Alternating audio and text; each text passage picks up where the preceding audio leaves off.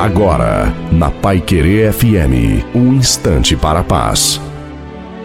Olá, ouvinte da Pai Querer FM, sou o pastor Wilson Tinonim. Pense nisso. Que hábito extremamente destruidor é a murmuração.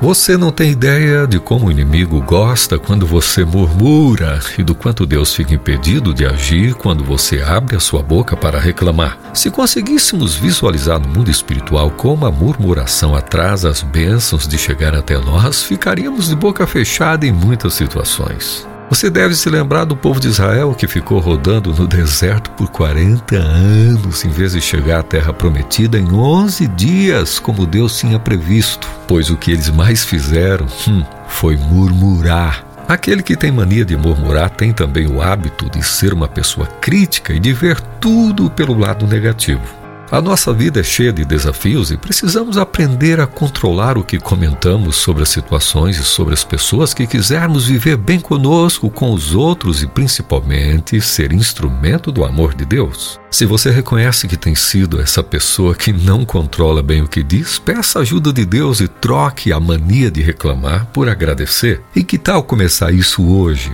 agora? Seja uma pessoa mais grata, mais misericordiosa, mais positiva, mais leve, mais amorosa, pois o primeiro beneficiado será com certeza você.